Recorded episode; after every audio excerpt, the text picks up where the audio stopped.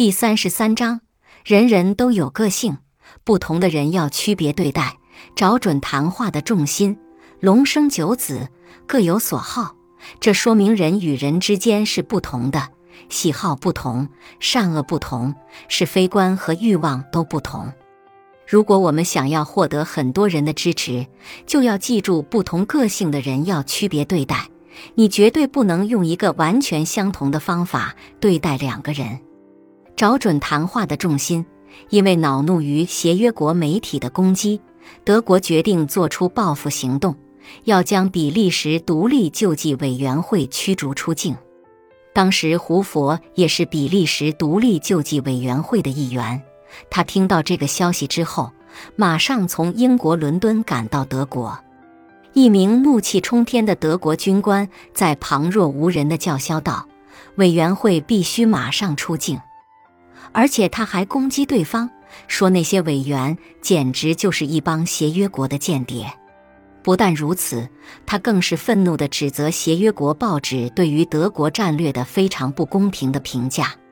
面对这头发怒的狮子，胡佛试图解释，但对方根本听不进去。关键时刻。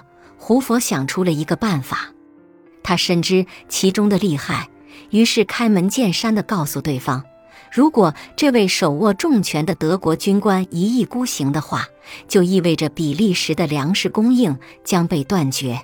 那么此后他将面临无比严峻的考验，他也可能会被当作杀害一个民族的屠夫被后人唾骂。这些话的确残忍，甚至不堪入耳。那位德国军官听到后，马上咆哮了起来。可是没过一会儿，就像被浇了一盆水似的，他的怒火自动平息了。再过了五分钟，他问胡佛：“第二天早晨能否抽个时间见面？”就在这种几乎绝望的情况下，胡佛赢得了胜利，保存了比利时独立救济委员会。要说那位德国军官的嚣张气焰为什么会突然被打压下去了呢？还是得益于胡佛对对方的了解。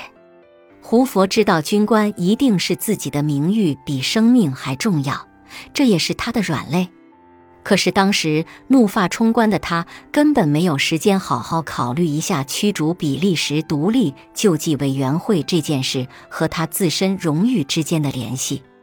胡佛不过给他讲了一个事实，而这个事实是军官根本无法逃避的，因为看到了对方在意什么、追求什么，所以胡佛才能准确地拿捏住和对方谈话的重心。